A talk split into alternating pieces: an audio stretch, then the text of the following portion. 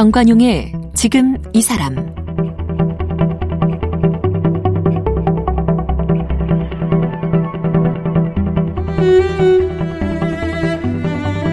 여러분 안녕하십니까 정관용입니다. 우리나라에 직업이 몇 가지인 줄 아십니까? 어, 2018년 말 기준 한국 직업 사전에 등록된 직업 수만 12,145개랍니다. 참 어마어마하네요. 처음 들어보는 직업들도 여러 가지 있을 것 같은데 그 중에서 그 2018년에 처음 등재된 직업이 있답니다. 바로 유품 정리사라는 직업이에요. 말 그대로 돌아가신 분들의 집을 청소하고 유품을 정리해 주는 그런 직업이죠. 이 세상에서의 삶이 아주 고단했던 분들, 외롭게 죽음을 맞이할 수밖에 없었던 분들, 그분들의 마지막을 정리해 주는 직업 유품 정리사. 오늘 유품 정리사이면서요. 그 세계를 죽은 자의 집 청소라는 제목의 책으로 펴내신 분 김완 작가를 함께 만나겠습니다.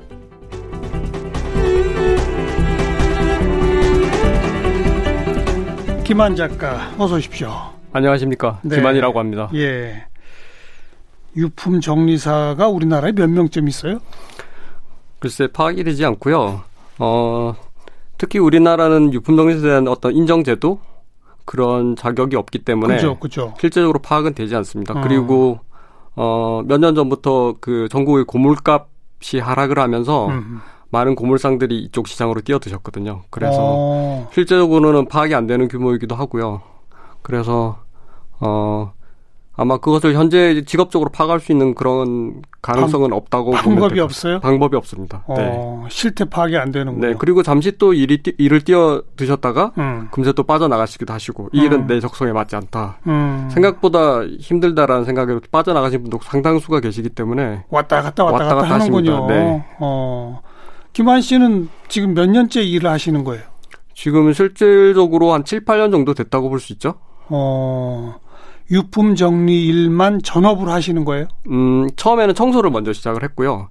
일반 가정 청소 대행업. 네. 음. 일반 가정 이사를 가시면 그 집에 들어가서 청소를 하고 입주 청소 뭐 이런 거 있죠. 네, 맞습니다. 어. 그래서 그런 것을 하다가 어, 좀 특별한 이슈에 대한 청소 의뢰도 같이 들어왔어요. 가령 음. 쓰레기가 극단적으로 많이 쌓여 있다든지 또 지금 유품 정리사가 하는 일처럼 거기서 이제 고독하게 사망하시고 방치된 집이 있다든지 어. 이런 좀 특별한 이슈에 대한 그런 청소들이 들어오면서 어. 이제 청소만 일반 청소만으로 그치지 않고 이런 특수한 청소 분야까지 같이 병행하다가 지금은 그 특수 청소만 아. 하고 있는 그런 상황입니다. 특수 청소 전문 업체 대표시구나. 네, 그렇습니다. 그 지금 쓰레기가 그 상상을 초월할 정도로 많이 있다는 게 왜 그, 그런 그런 그 무슨 증세가 있죠. 그건 네. 뭐라 못 버리는 분들. 흔히 저장 강박이라고 불리는 저장 강박증. 네. 어. 그런 증세가 있고요. 어허. 그런데 특히 서구에 밝혀지는 사례들은 그런 저장 강박 사례들이 꽤 많이 있고요. 음. 그런데 우리나라에 조금 더 다른 특이한 케이스가 있다면 금방 말씀드린 그 고물을 수집하시는 분들 어. 생계를 위해서 예. 폐지를 예. 수집하시고 예. 철 옷들을 수집하시는 분들이 생계용으로 이렇게 집에 끝도 없이 쌓으시다가 음. 더 이상 처리를 하기 힘든 상황. 어. 그렇기 때문에 좀 다른 양상을 가지고 있죠. 그런 경우도 또 있고. 네. 어. 그리고 이제 유품 정리라고 하는 말을 들으면 제일 먼저 떠오르는 게, 어, 예를 들어서 뭐 집안에 어르신들이 돌아가셨다. 네. 그럼 집안 식구들이 자제들이 알아서 다, 다 치우는 거 아닌가요? 보통 음. 이렇게 떠오르잖아요. 네. 근데 별도의 전문 청소 업체를 불러서 유품 정리를 해야 할 사안이라면 이건 보통의 죽음이 아닌 거군요. 그러니까. 음, 일단은 죽음이 예측 불허하다는 측면을 가지고 있기 때문에 예. 어, 그렇게 이제 가족들이 이렇게 얘기된 상황 속에서 같이 이렇게 모여서 음. 임종을 맞는 그런 과거의 방식에서 조금 벗어나고 있고 음. 어, 뜻밖의 죽음을 맞이하시는 경우도 있고 그리고 점점 인구 고립들이 생기고 있고 가구의 고립들이 생기면서 음. 혼자 이렇게 거주를 하시다가 연락이 뜸해진 상태에서 그 자리에서 돌아가시면 음. 며칠 동안 방치되는 경우가 있습니다. 음. 그래서 우리는 그걸 고독사라고 부르고 있고요. 네, 네. 그런 일들이 음, 왕왕 벌어지고 있는 게 현실인 것 같습니다. 음. 그리고 뭐 일가 친척도 없는 거예요? 어, 일가 친척 없는 것을 우리는 무연사라고 예. 무용고 사망이라고 표기 예. 표하는데요. 예. 그런 경우도 물론 있고요. 어. 또 이미 또 친척이 있더라도 오랫동안 왕래가 끊어졌기 때문에 어. 사실은 유명무실한 관계. 그래서 시신 수습 거부를 해서 그런 일체의 책임을 지지 않는 단계. 어. 그런 단계도 꽤 많다고 볼 수 있습니다. 그러면 전문 청소 업체가 시신까지 처리를 합니까? 그렇지는 않습니다. 그건 아니죠. 예, 시신은 당연히 경찰과 경, 찰이나 이쪽에서 119 구조대원이 이렇게 어. 수습을 하시고요. 어. 하지만 시신만 수습해서 되는 건 아니고요. 우리 인체 조직들이 그 현장에 보통 남아 있습니다. 그래서 상피 조직이라든지 이런 것들이 이부자리에 그대로 음. 방치되어 있는 경우가 많고 음. 그런 것들이 사실은 뭐 단백질과 오염물들 같이 섞여서 많은 냄새를 유발을 하거든요. 어. 그래서 그것들을 유족들이 치우기에는 정서적으로도 큰 충격이기도 하고 예, 예. 또 일반적인 냄새가 아니기 때문에 예. 그 자체로 출입 자체가 힘들 수가 있어요. 그래서 어. 그런 것들을 대행해서 하는 서비스업 그것이 저희 특수청소업이 하는 일이라고 볼 수 있습니다. 네, 제가 이 오늘 인터뷰 준비하면서 자료를 보니까 우리 김환 씨는 문예창작과 나오셨더라고요. 네, 맞습니다. 문예창작 중에서 시를 시창작을 전공을 했습니다. 어. 그리고 출판사 업계 일도 좀 하셨더라고요. 네, 출판업계에서도 일을 꾸준히 해왔었고요. 대학 그 졸업 이후로 그런 일을 해왔었고 어. 또 그런 편집이라든지 홍보 기획 쪽 일뿐만이 아니라 음. 어, 대필 저자로서 음. 그제 기명을 밝히진 않지만 음. 뭐 대필 저자로서 이름을 밝히지 않고 유령 작가로서 그렇게 일을 해왔습니다. 네, 네. 그러니까 글 쓰는 공부하셨고 글 쓰는 일, 책 만드는 일 하시던 분이란 말이잖아요. 네. 근데 어쩌다가 이런 청소 그것도 특수 전문 전용소 이게 된 거예요? 네, 뭐 아주 선명한 이유들도 있긴 하지만 음. 다양한 이유가 결합이 돼서 이렇게 흘러왔던 것 같아요. 일단 저는 대학에서 시를 전공하면서도 특히 죽음에 대한 시에 천착을 해왔던 것 같아요. 그래요? 그래서 일찍이 죽음 문제에 대해서 관심을 가지고 있었고, 오.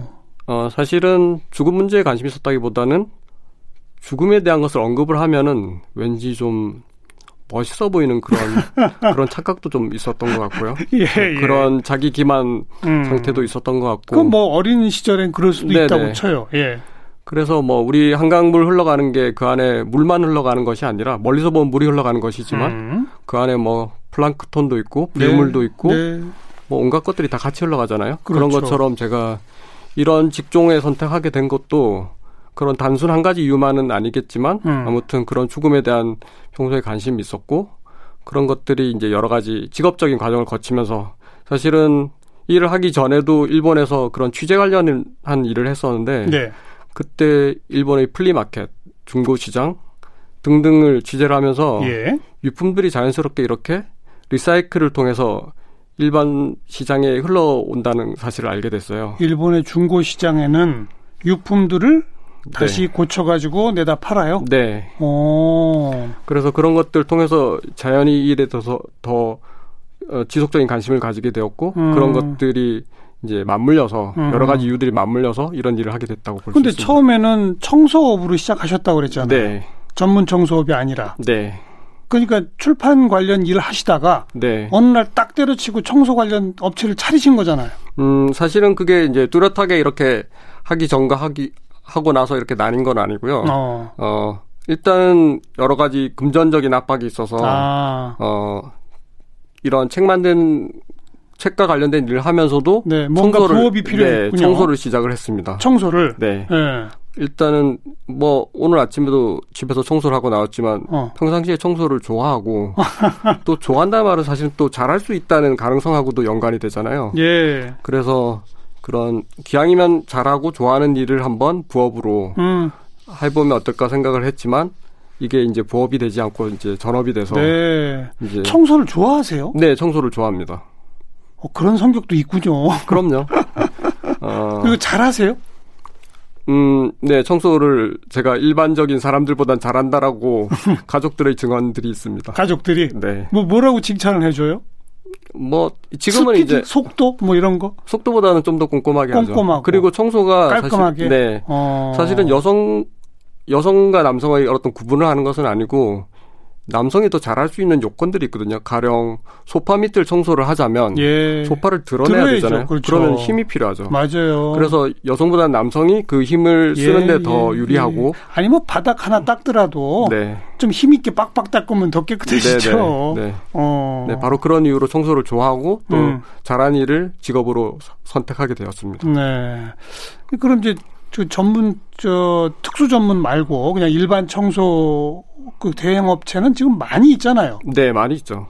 그 아까도 잠깐 얘기했지만 이사 가고 이사 들어가고 할 때 입주 청소다 뭐다 뭐 이런 것들을 많이들 부르니까 그죠? 네. 어첫첫 첫 일을 가셨던 거 기억나세요? 음. 뭐 정확하게 기억은 나지 않는데요. 음. 어 일단은 성격이 청소하고 잘 맞아서 예.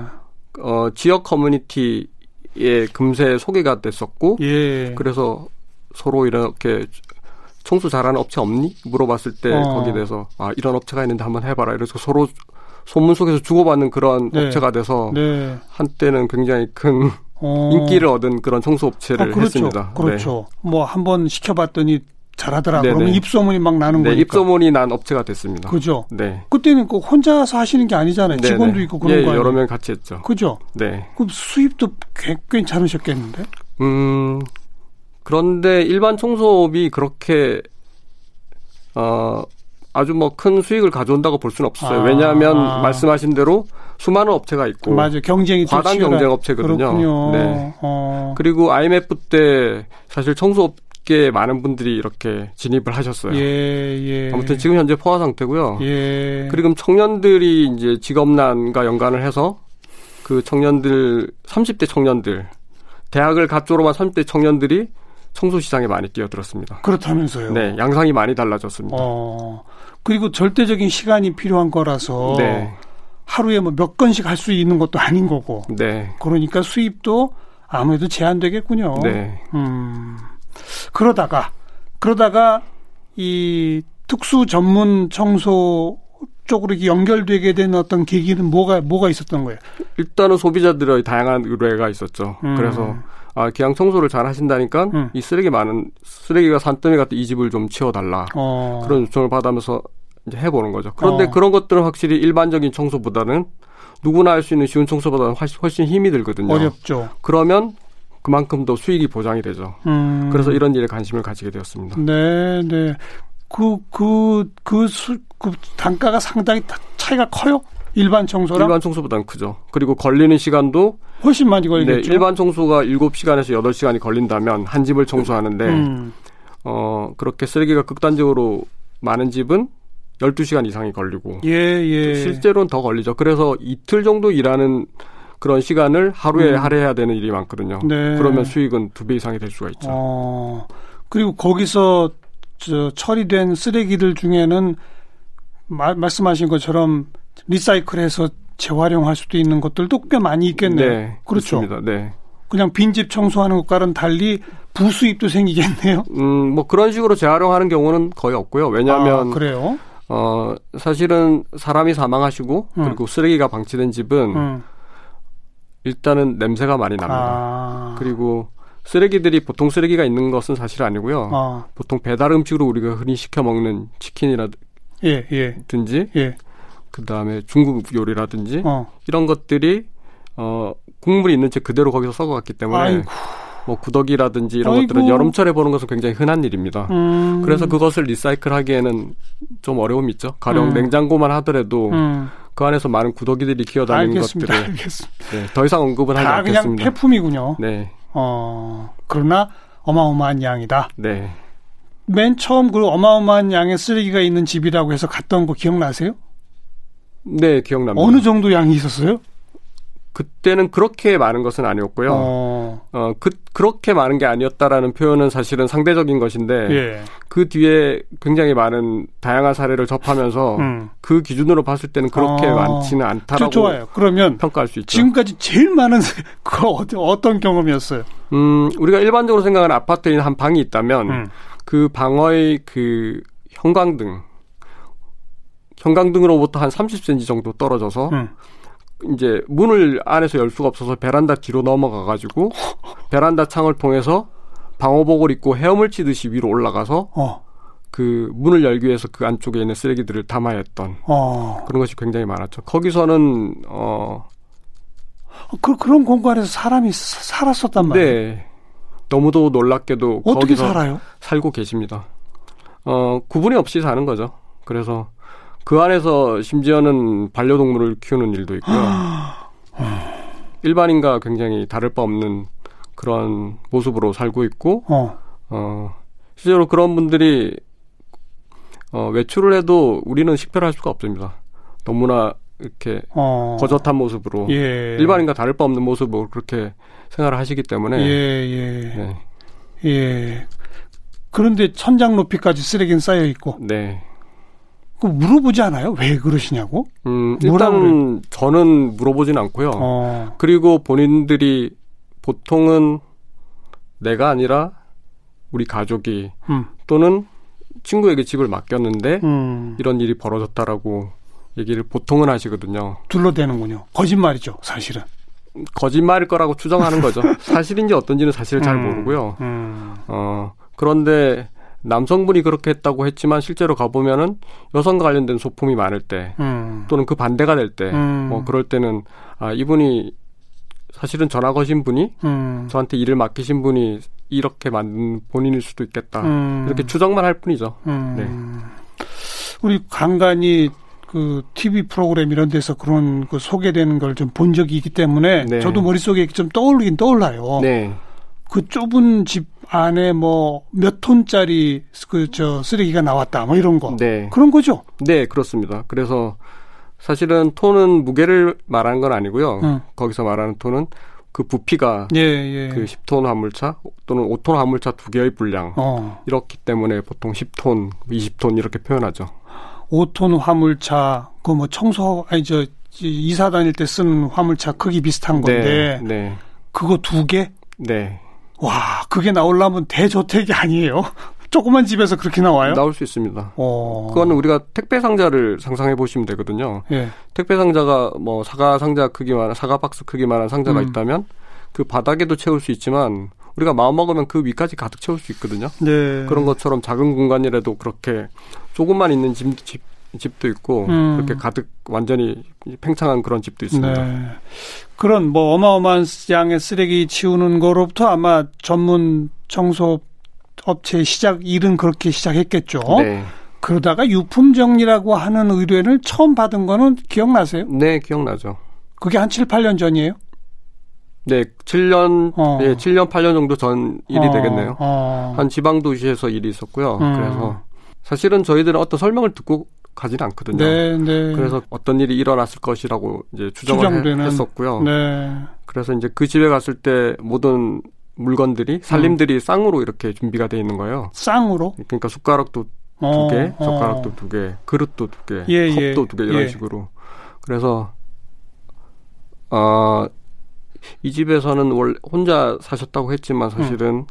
동거를 했다거나 아니면 음. 연인 관계의 사람이 있었을 음. 수가 있고 음. 그분과의 어떤 관계 결렬이 혹시 이런 사건을 만들지 않았을까 음. 추정할 만한 것들이 있었어요. 음. 그래서 음, 냉장고를 열었을 때 냉동실을 열었을 때 그 우리 빙가루 중에서 쪼개서 이렇게 먹는 그런 빙가루가 있잖아요. 네, 네. 그래서 그 빙가루를 보고 되게 마음이 울컥했던 그런 아. 기억이 있습니다. 아. 이런 음식물 하나조차 이렇게 나눠 먹으려고 했는데 음. 그 존재가 상실되었을 때 음. 거기서 느끼는 어떤 부재감 그런 음. 것들이 이분을 어, 마음을 정서로 크게 흔든 사건은 아니었을까. 다 추정이죠. 추정입니다. 그러나 어쨌든 제 생각일 뿐입니다. 예, 네. 현장을 보면 그런 것들이 네. 생각이 나더라. 네. 음, 음.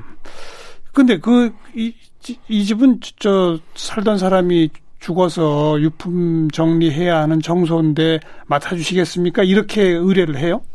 일단은 거기서 사망 사건이 일어났다라고 보통 저한테 얘기를 하죠. 어. 그래서 제가 처음 그분께 먼저 확인을 하는 것은 사망 사건이 일어났으면 변사가 일어났다는 것인데 음. 변사가 일어난 것을 함부로 처리를 하면 안 되거든요. 그렇죠. 왜냐하면 수사 끝날 때까지는 그럼요. 안 되죠. 어. 수사가 필요하고 거기에 대한 그 명백한 결론이 나야 되기 때문에 네. 먼저 경찰의 그런 것들을 어 수습 유품 정리를 허가를 받았는지를 여쭤봐요. 네, 그러면서 네. 몇 가지 이제 사실들이 이제 드러나죠. 예, 예. 그걸 토대로 이제 아, 이번에 여기서 확실히 음, 사망이 있었구나, 음, 변사가 생겼구나라는 음, 걸 알게 됩니다. 음. 아니 근데 그런 의뢰를 받으셨을 때 네. 처음에 좀 머뭇거려지지 않았어요? 처음에는 머뭇거렸죠. 어.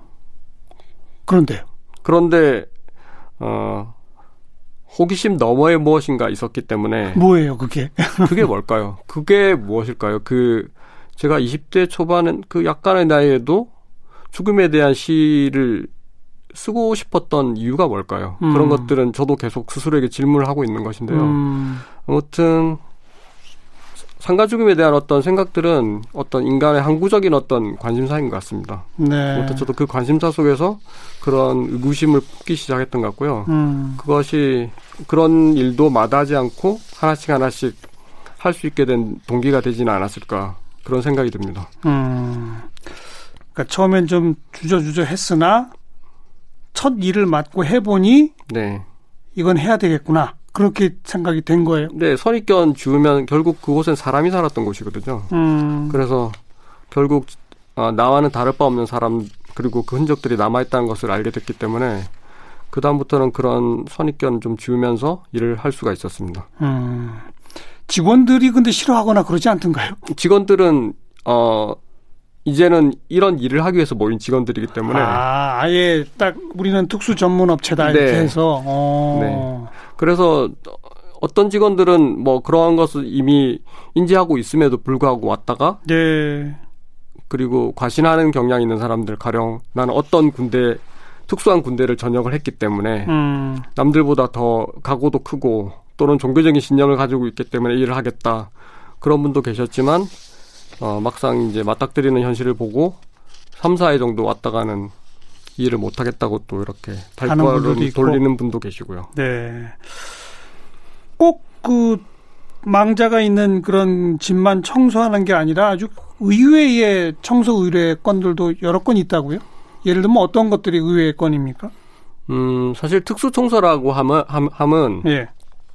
그런 고인이 계셨던 청소도 포함되지만 음. 가령 어, 전산실의 서버실 청소 어. 그리고 우리가 흔히 볼 수 있는 그 아파트 옥외 창문을 청소하시는 분들도 다 특수 청소 영역이라고 하거든요. 예, 예. 그래서 아무튼 뭐 일 자체가 특수하다기보다는 음. 일반적인 일상적인 이슈에 대한 것이 아니라 좀 비일상적인 이슈에 대한 청소를 다 특수 청소라고 하는데요.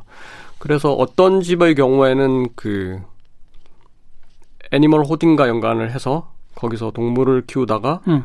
죽고 그대로 방치한 케이스. 아. 그런 케이스들이 점점 늘어나고 있습니다. 동물, 반려동물. 네. 우리나라 현재 법상 반려동물 사체는 그냥 쓰레기죠. 네. 어.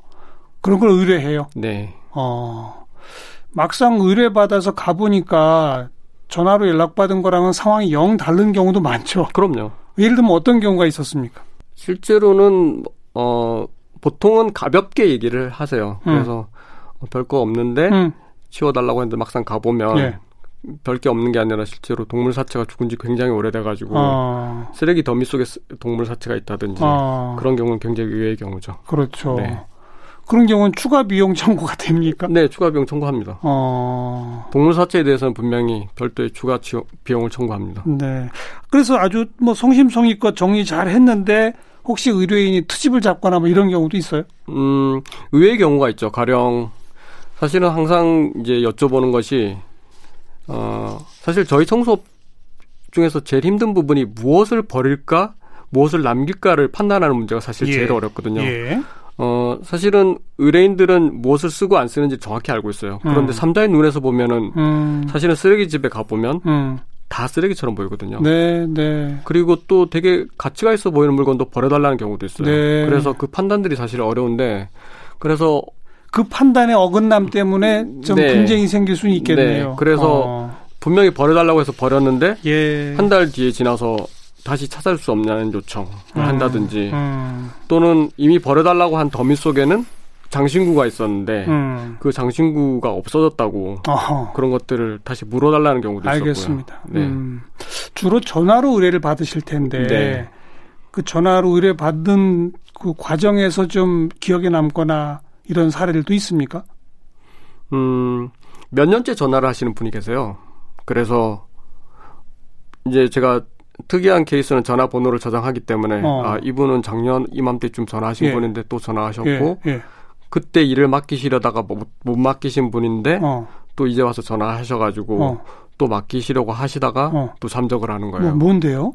쓰레기집이죠. 어... 그래서 쓰레기집을 치우는 것은 어... 많은 결단이 필요하다는 것 어... 그런 것들을 많이 느끼고요. 어... 어 그래서 그런 분들이 결국에는 연락을 하셔서 최종적으로 하게 되는 경우가 있는데 음. 그때는 어 감사하다는 피드백을 많이 받게 됩니다. 음. 어떤 계기가 된 거죠. 네. 그분이 삶을 전환시킬 수 있는 계기. 혹시 저런 경우는 없나요? 본인이 극단적인 선택을 하려고 마음 먹고 네. 미리 청소업체 의뢰까지 하는 분도 있나요? 네, 있습니다. 그런 전화는 받으면 느낌이 와요? 네, 몇 가지 질문을 해보면, 음. 음, 그런 느낌이 오고요. 그리고 제가 거의 분기별로 한 번 정도는 그런 어. 전화를 받을 때몇 어. 마디만 던져보면은 어. 상대의 상황이 별로 구체적이지 않다는 것을 알 수가 예, 있거든요. 예. 그래서 그래서 그런 경우에는 느낌을 강하게 받고 바로 그 번호를 토대로 경찰에 신고를 합니다. 어. 그러면 경찰은 우선은 그분을 조사하기보다는 저를 만나러 옵니다. 예, 그래서 예. 제 신변, 제, 사, 제 어떤 신고의 사실성을 먼저 파악을 예, 하고 예. 그분 그걸 토대로 그분 전화번호를 그렇죠. 추적을 해서 그렇죠. 그쪽 관할 경찰서에 연락을 그렇죠. 하죠. 그래서 어. 그 경찰은 또 그분을 만나고 어. 그런데 그분 만나면 보통은 그런 사실이 없다라고 주장을 하세요. 네. 경찰은 그래도 그런 분들의 상황을 이미 인지를 하고 네, 있고요. 네. 발뺌한다는 그런 속성을 인지를 하고 계시고 일종의 또 생명의 은인이 된 셈이네요. 그죠? 그분이 만약에 그런 전화가 하나의 구조 신호로서 저에게 보낸 것이라면 네. 그런 구조 신호에 부응한 것이기 때문에 긍정적인 결과라고는 볼 수는 있을 것 같습니다. 그렇죠. 네. 음. 아무튼 경찰은 지금 거기서 그치지 않고 음. 한번 만나는 걸 그치지 않고 지속적으로 그분에 대해서 확인한다라는 것을 알고 있어요. 관리에 들어가는 관리에 거죠? 들어갑니다. 특별 관리. 네, 예전에는 그렇지는 않았고요. 네. 제가 이 일을 이제 꽤 아직 10년은 되지 않았지만 음. 초기에 대응했던 상황보다는 경찰의 그런 매뉴얼들이 한결 더 견고해졌고요. 네. 그런 부분에서 굉장히 저는 감사함을 느끼고 있습니다. 예. 앞으로도 이 일을 계속 해 가실 계획인 거죠? 네. 글쎄요, 저희 직업도 언젠가는 위기를 맞을 것 같아요. 왜요? 음. 금세 AI라든지 음. 그런 새로운 어떤 산업군에 지배될 가능성이 있고 음. 그때는 저도 직업을 바꿔야 되게 되긴 하겠지만 네. 그 전까지는 아무튼 이 일을 계속 해보고 싶습니다. 알겠습니다. 유품 정리사로서 최근에 죽은 자의 집 청소란 책을 펴내신 김완 작가 오늘 함께 만났습니다. 감사합니다. 감사합니다.